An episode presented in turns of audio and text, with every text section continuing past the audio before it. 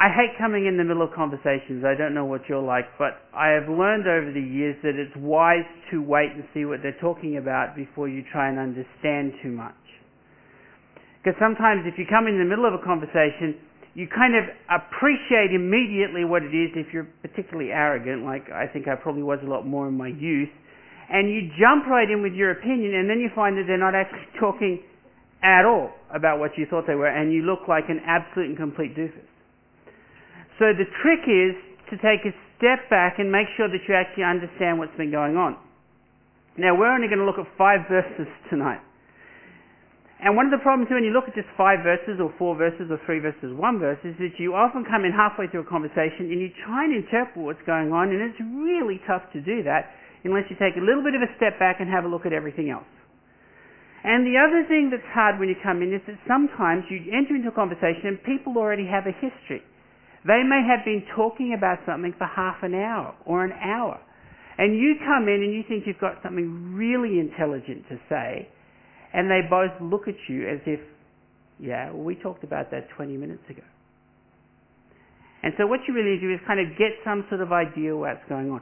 And particularly as we come to this part of Hebrews, we need to just take a little bit slower and take a look at what's going on. For those of you who haven't been here the last couple of weeks, we just have to have a quick recap on chapter 1 and a little bit of recap on the start of chapter 2. In chapter 1, the writer to the Hebrews is writing to a group of people and saying, you know, in the past God talked to us through prophets and he talked to us through angels, but now he's talked to us in Jesus. He doesn't actually use the word Jesus, he says he's talked to us in the Son. And therefore, whatever the Son has to say has got to be better than what came with the angels and with the prophets. It's superior, it's longer lasting, it has greater effect. And then last week we looked at the fact in those first four verses, what the writer of Hebrews says to people, if what this guy says, this son says, is better than what came beforehand, and we know that what came beforehand got punished, then what he says you better listen to. Because whatever happened to those who ignored that statement from God, can you imagine what's going to happen if you ignore this statement from God, which is in the Son? And we, we learned last week that what the writer of Hebrews says is, if what the Son says is really important, then keep your eyes focused on it. And it's not enough to just believe it. It's not enough just to hold on to say, yeah, I like that. You've got to stay focused because if you don't, you'll drift you'll move away from having that as your center and you will move off course and you could become shipwrecked. And he uses a particular phrase there and he says, let's not ignore our great salvation, if you like. What's going to happen if we ignore such a great salvation as this that we have in the Son? The baptism now is really great because it's this great salvation that he's just been talking about. And then we have the passage from 5, 6, 7, 8, 9 that we read tonight. And he starts off in verse 5, which we didn't read. He says, It is not to angels that he has subjected the world to come, about which we are speaking. Now, I left that verse out alone to have you have a bit of a think about it. Because if you, that kind of by itself sounds a little bit weird because we actually haven't really talked so much about the world to come. So obviously whatever he's talking about in his mind has something to do with the world to come.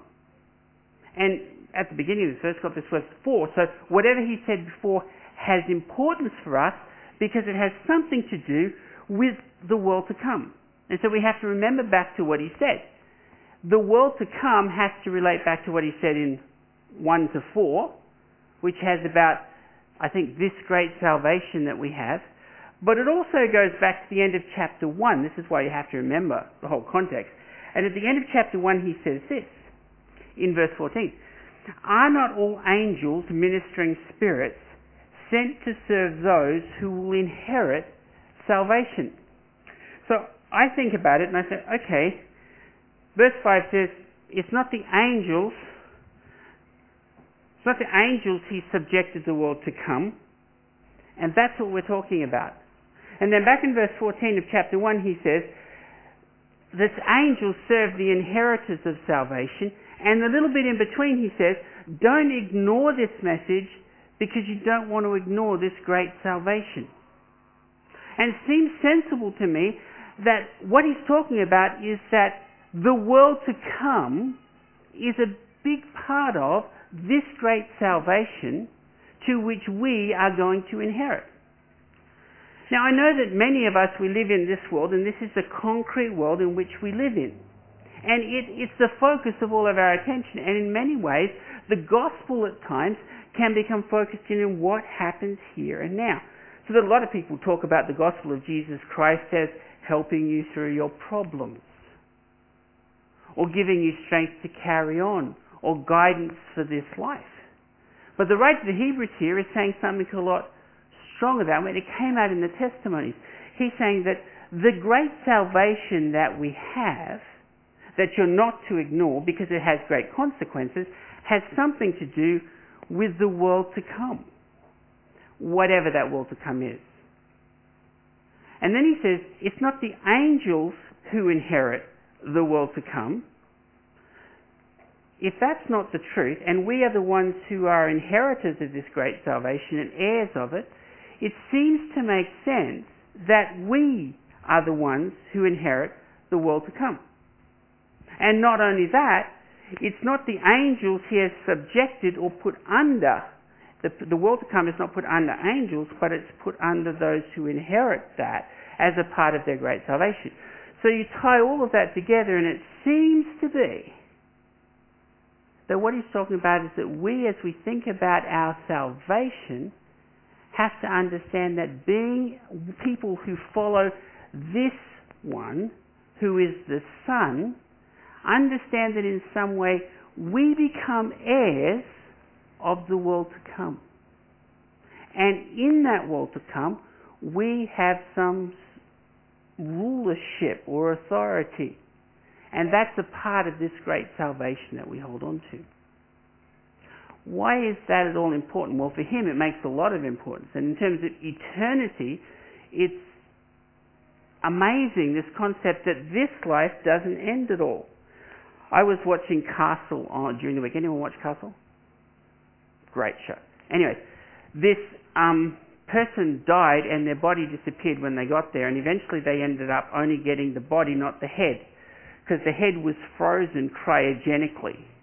Because sometime in the future, the wife who had actually killed the husband wanted to have her husband live with her forever, and so because he had a brain tumor, this is a great story, and it's so realistic. She shot him before his brain tumor got out of control so that when medical science caught up, he could, she could live with him. And then at the end she killed herself and she was cryogenically frozen. And there's this whole sort of mushy stuff that finally these people will have an eternity together. And I thought, how limited is that? You're going to have a, a husband without a body, but yeah, you're going to be together forever. Not. Medical science might give you an extra 50 years, might give you 60, might even give you an extra 100 years, but that's it, babe. No more than that. And what sort of world is that you're going to live in? Is that any different from the world that we live in now just because medical science lets you get rid of the brain tumor and live for a long time? Is that going to happen? If that's all we have to look forward to, is that fantastic? Is that a great salvation? And what the author of the Hebrews says is, you guys really don't understand the fullness of the salvation that is yours in Jesus Christ. It's not just that you get to live here with Jesus as your guide. It's not that you just get to live here when he helps you through your problems. But the salvation that you receive in Christ Jesus is for all eternity. We've gotten away somehow as Christians in understanding this all eternity business. This whole concept of heaven and hell and the difference between the two. Because for some strange reason, that's seen as intolerant or it's seen as harsh or it's seen as difficult concept to put towards people. It's much easier to bring them to Christ with the story of his love. But the writer to Hebrews is trying to point out to us that we never understand the love of God, the love of Christ, until we understand that he has brought us from hell to heaven. We don't just get saved from our sins, is the way the Hebrew is saying. Our salvation isn't just that we get in by the skin of our teeth and we rock up and say, I get to live forever. But where we get to live forever, we become heirs of it and rulers in it. Whatever that means. The whole concept at its minimalistic part is that we have a fantastic future. It's more than we could ever hope for and it's for all eternity. That's what the writer to the Hebrews is saying here. So verse 5 is that. Understand, it's not to angels that he has given the world, but it's a part of your great salvation. And then he jumps into verses 6, 7, and 8. At the beginning, three weeks ago, when we did the introduction to Hebrews, I suggested that the writer to the Hebrews often is seen as using Scripture in a way that we're not allowed to. And for somehow that's okay for him to do that. Now what I'm going to do is very brief, but it is a little bit kind of wanting you to be a bit logical, so I'm going to draw it for you.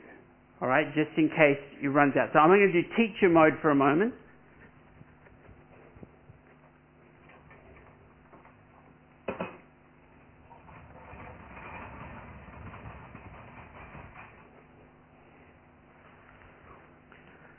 Can't help myself. Alright, everyone see that sort of? Alright. Verses 6, 7, and 8. Start of verse 6 says, But there is a place where someone has testified. Well, we talked about that's just the fact that the author of all of this is God. It's not that he had no idea what he was talking about. It's just that he wanted to say, this is what God has said in the past, and there are a couple of things here, and I want to write them up, and we'll see who do they apply to? The first is, what is man that you're mindful of him? All right. The second is, um, what is the Son of Man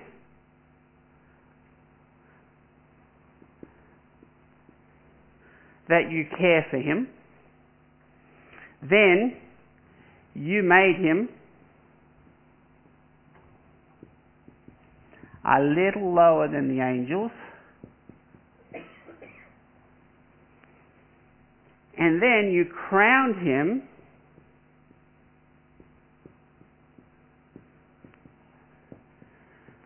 with glory and honor.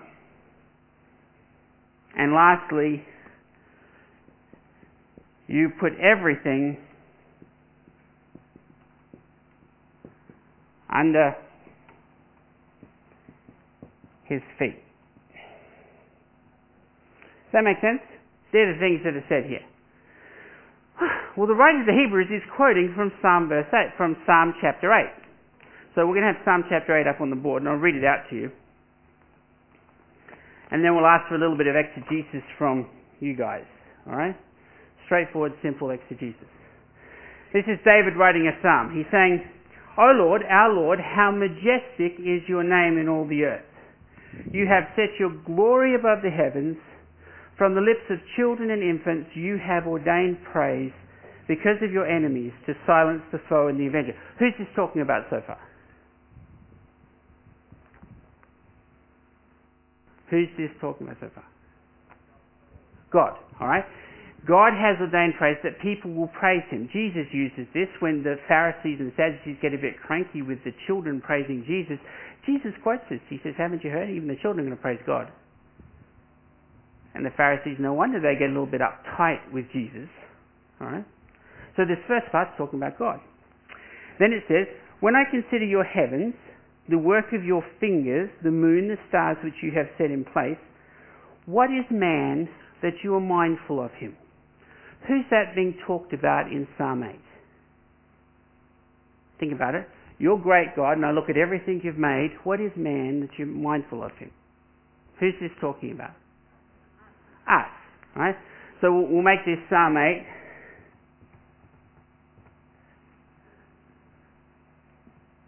I'll just write humans. if you like. Humankind, us. That's what it's talking about. As, as, as the psalmist has a look at the world and says how this is absolutely fantastic, I'm an insignificant little speck. Why do you care about me? And then he says, What is the Son of Man that you care for him? Thinking about it, what's the psalmist saying? He's saying exactly the same thing. He, he's a Hebrew guy. He's living this parallel. He's saying, What's man? Who are we that you care about us? And so when he says this next bit in the psalm, he's also talking about humans or mankind. It's the same. That's what's happening in Psalm 8. He's talking about people. He then says, You made him a little lower than the heavenly beings and crowned him with glory and honour. Who are these, both of these being talked about in this psalm? He hasn't changed his topic, has he? He's still talking about humans. He's still talking about mankind. Is mankind gender neutral enough? I know you've got to be. It's everybody. People. This is what he's talking about. You made him a little lower than the heavenly beings and crowned him with glory and honour. You made him ruler over the works of your hands. You put everything under his feet, all flocks and herds and beasts of the field, the birds of the air and the fish of the sea, all that swim the paths of the sea. It's, it's a psalm of creation and saying in the place of creation, although we seem so insignificant, you have made us ruler of all of your creation, if you like. That's what he's saying in Psalm 8. So even this is mankind. Now, almost every Old Testament scholar, except those who've got too hung up in the book of Hebrews, will say that's what it means. That's cool. But then you get to the book of Hebrews and how it uses Psalm 8. And you start to read these verses, and this, these are the general ways that the commentaries read it. What is man that you are mindful of him? Well, it's got to be insignificant, so that's got to be us, mankind. The Son of Man that you care for him. Well, that's got to be Jesus, right? Son of Man? Nodding down here. Yeah. Answer to every question in the scriptures is? Sunday school answer. You made him a little lower than the angels. Jesus again. Incarnation. This has got to be the incarnation. That's Jesus. You crowned him with glory and honor. Got to be Jesus, right?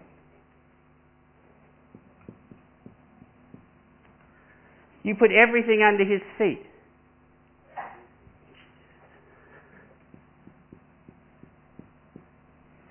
You read almost any commentary and that's what they say. I spent a lot of time reading Psalm 2 and the biggest problem is why was the writer to the Hebrews such a bad exegete of the Old Testament? Why did he not have a clue what the psalmist was meaning in the psalm? Does that make sense to you? Why I'm confused? This guy wrote part of the Bible. You'd think he had an idea what was going on.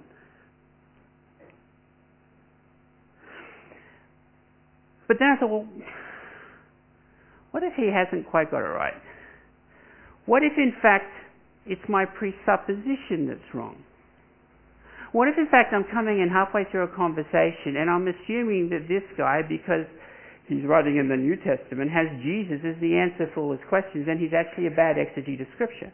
What if instead I actually think he's got his head screwed on in terms of what the Old Testament is saying?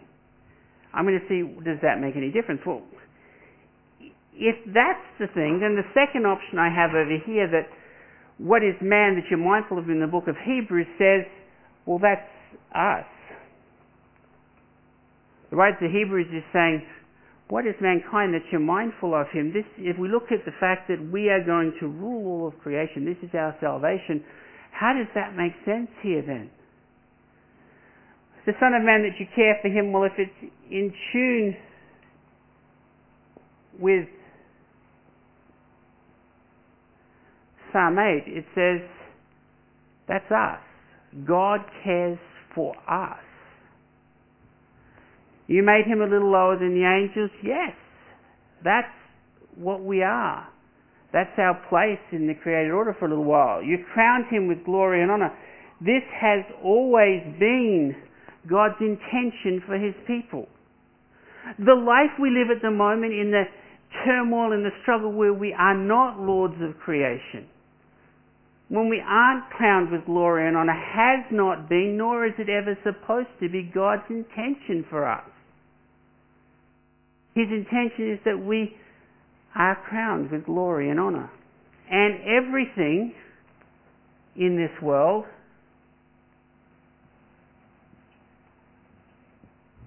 is to be subject to us, and particularly as it refers to the world to come. And one of the things that you read through the book of Hebrews is that the writer to the Hebrews actually understands his Old Testament far better than we give him credit for, or her, I have to admit. Right? I think what Jesus is saying as we come to this passage in Hebrews 2 is this. It's not the angels who were subject to the world to come. It's us. Someone has once said in the Old Testament this about us, about the people of God. What are you that God is mindful of you? Think about that. If you're looking about why you shouldn't drift away, what, who are you that God cares about you this much? You're tempted to turn your eyes away from Him. Look at what He's given you. Look at what He's made you to be. The Son of Man that you care for Him. You made Him a little lower than the angels, or for a little while lower than the angels. In, in the whole scheme of things, look at how majestic you are. You're not nothing in the universe. And it's not that you've been made lower than the angels forever. It's actually, it's got a, it's got a temporal sense there. It's the amount of time. It's saying, God put you in a place and for a while you're in that position, but everything is going to be put under your feet. God has crowned you with glory and honor. And this is what he says about this is the salvation to which we come for. But then we have a problem, and that comes up in the next thing. Well, just jump ahead. In putting everything under him, God left nothing that is not subject to him. And then he says in verse 7, well, at the end of verse 8, Yet at present we do not see everything subject to him. Now, if this was the, the meaning here, Yet, yet we don't see everything subject to him. People play around with that for a little while to say, well, one day in the final kingdom, not now. But if you remember what happened in the book of Acts, he was enthroned in heaven, he's seated at the right hand of God, and the writer of the Hebrews is going to come and tell us that he has finished his work. He told us that at the end of chapter 1. So when it says that we don't see everything subject to him, it's still talking about us. Now, isn't that the situation we find ourselves in? If we hold to the fact that God made us special, He put us as the crown, if you like, of His creation, that everything is to be in order and subjected to it, why don't we find that to be true? Because it's not true. We have disease. We have death. We get attacked by wild animals. They're supposed to be subject to us. Right? Fishes of the sea supposed to be subject to us. Uh-uh.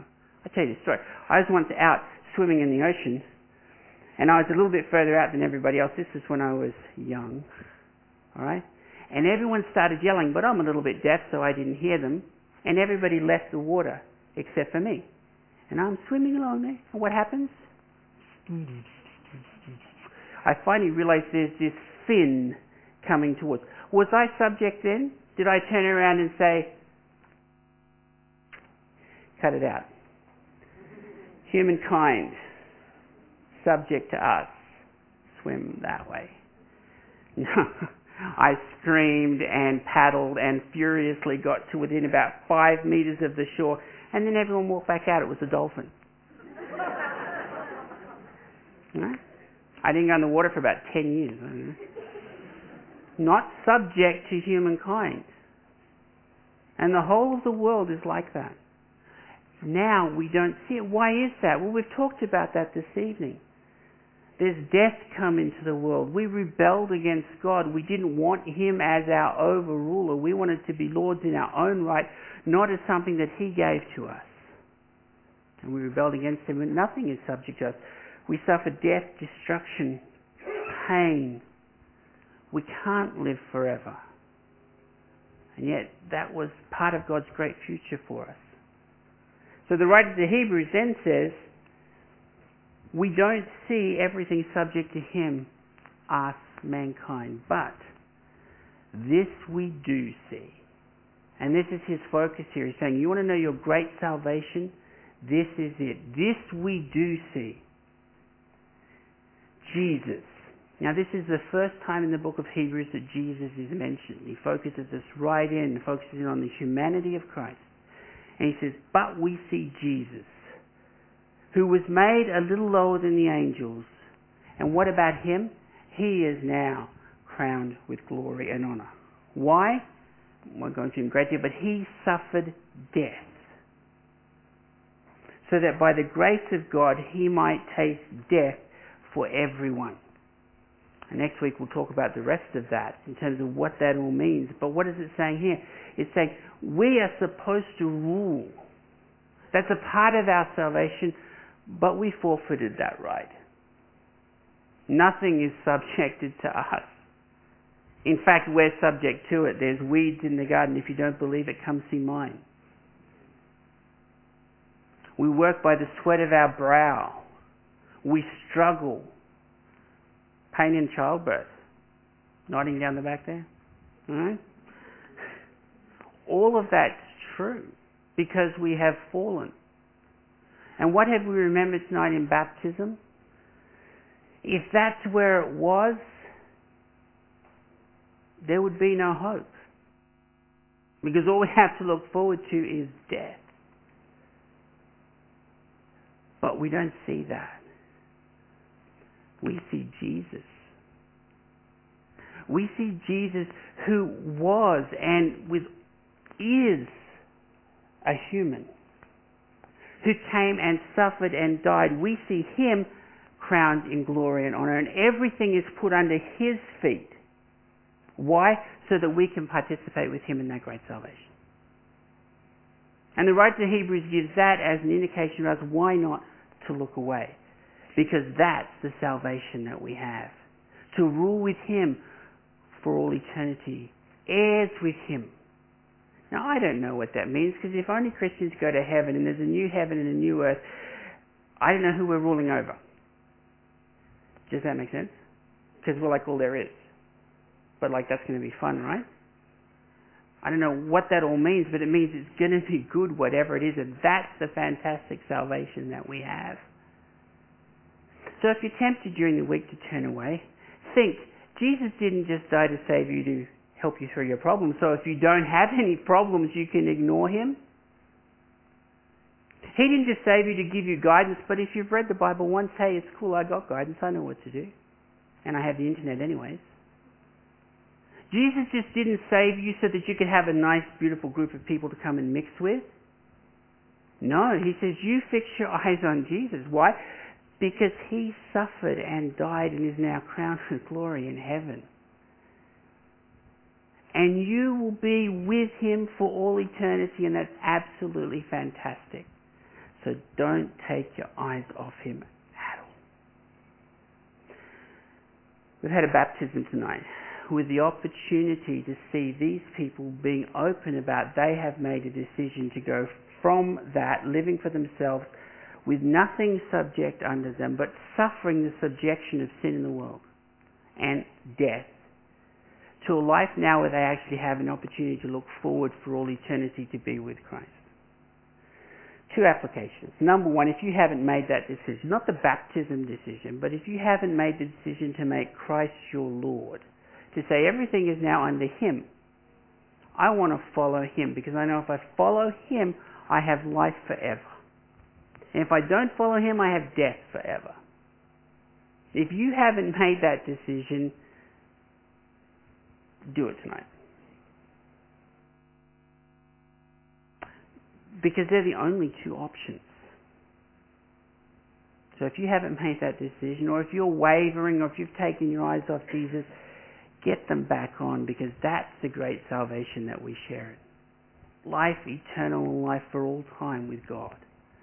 And not just a mediocre quality of life, but an exuberant, wonderful, majestic, glorified quality of life. That's what we have in Christ Jesus. So don't ignore it. Secondly, for those of us who have done that, I became a Christian 30 plus years ago. Right? Don't lose the focus. This is a carry on from last week.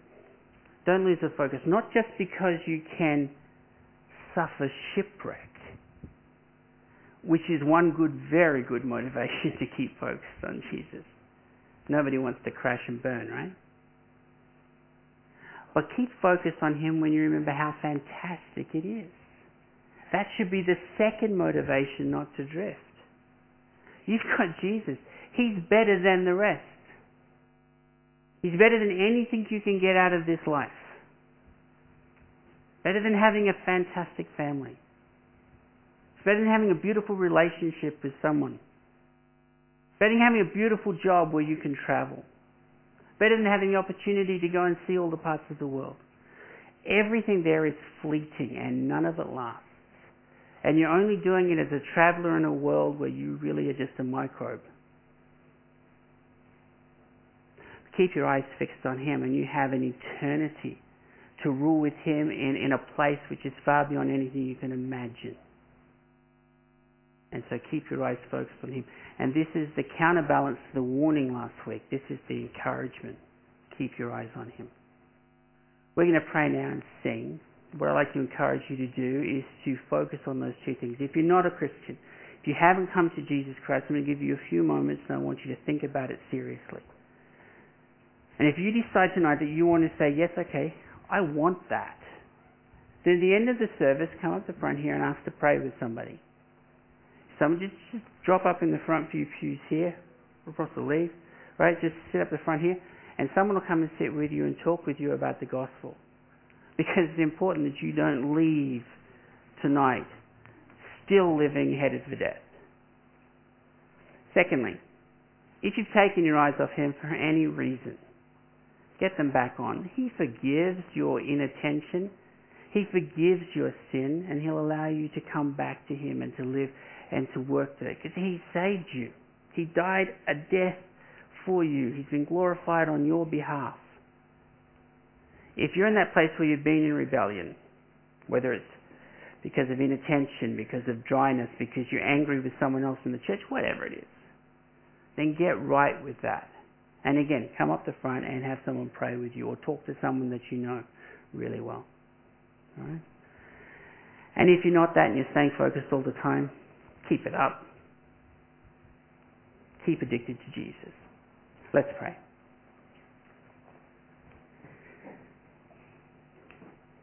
Heavenly Father, we thank you so much for the opportunity that we've had tonight to witness the public declaration of people's faith in you.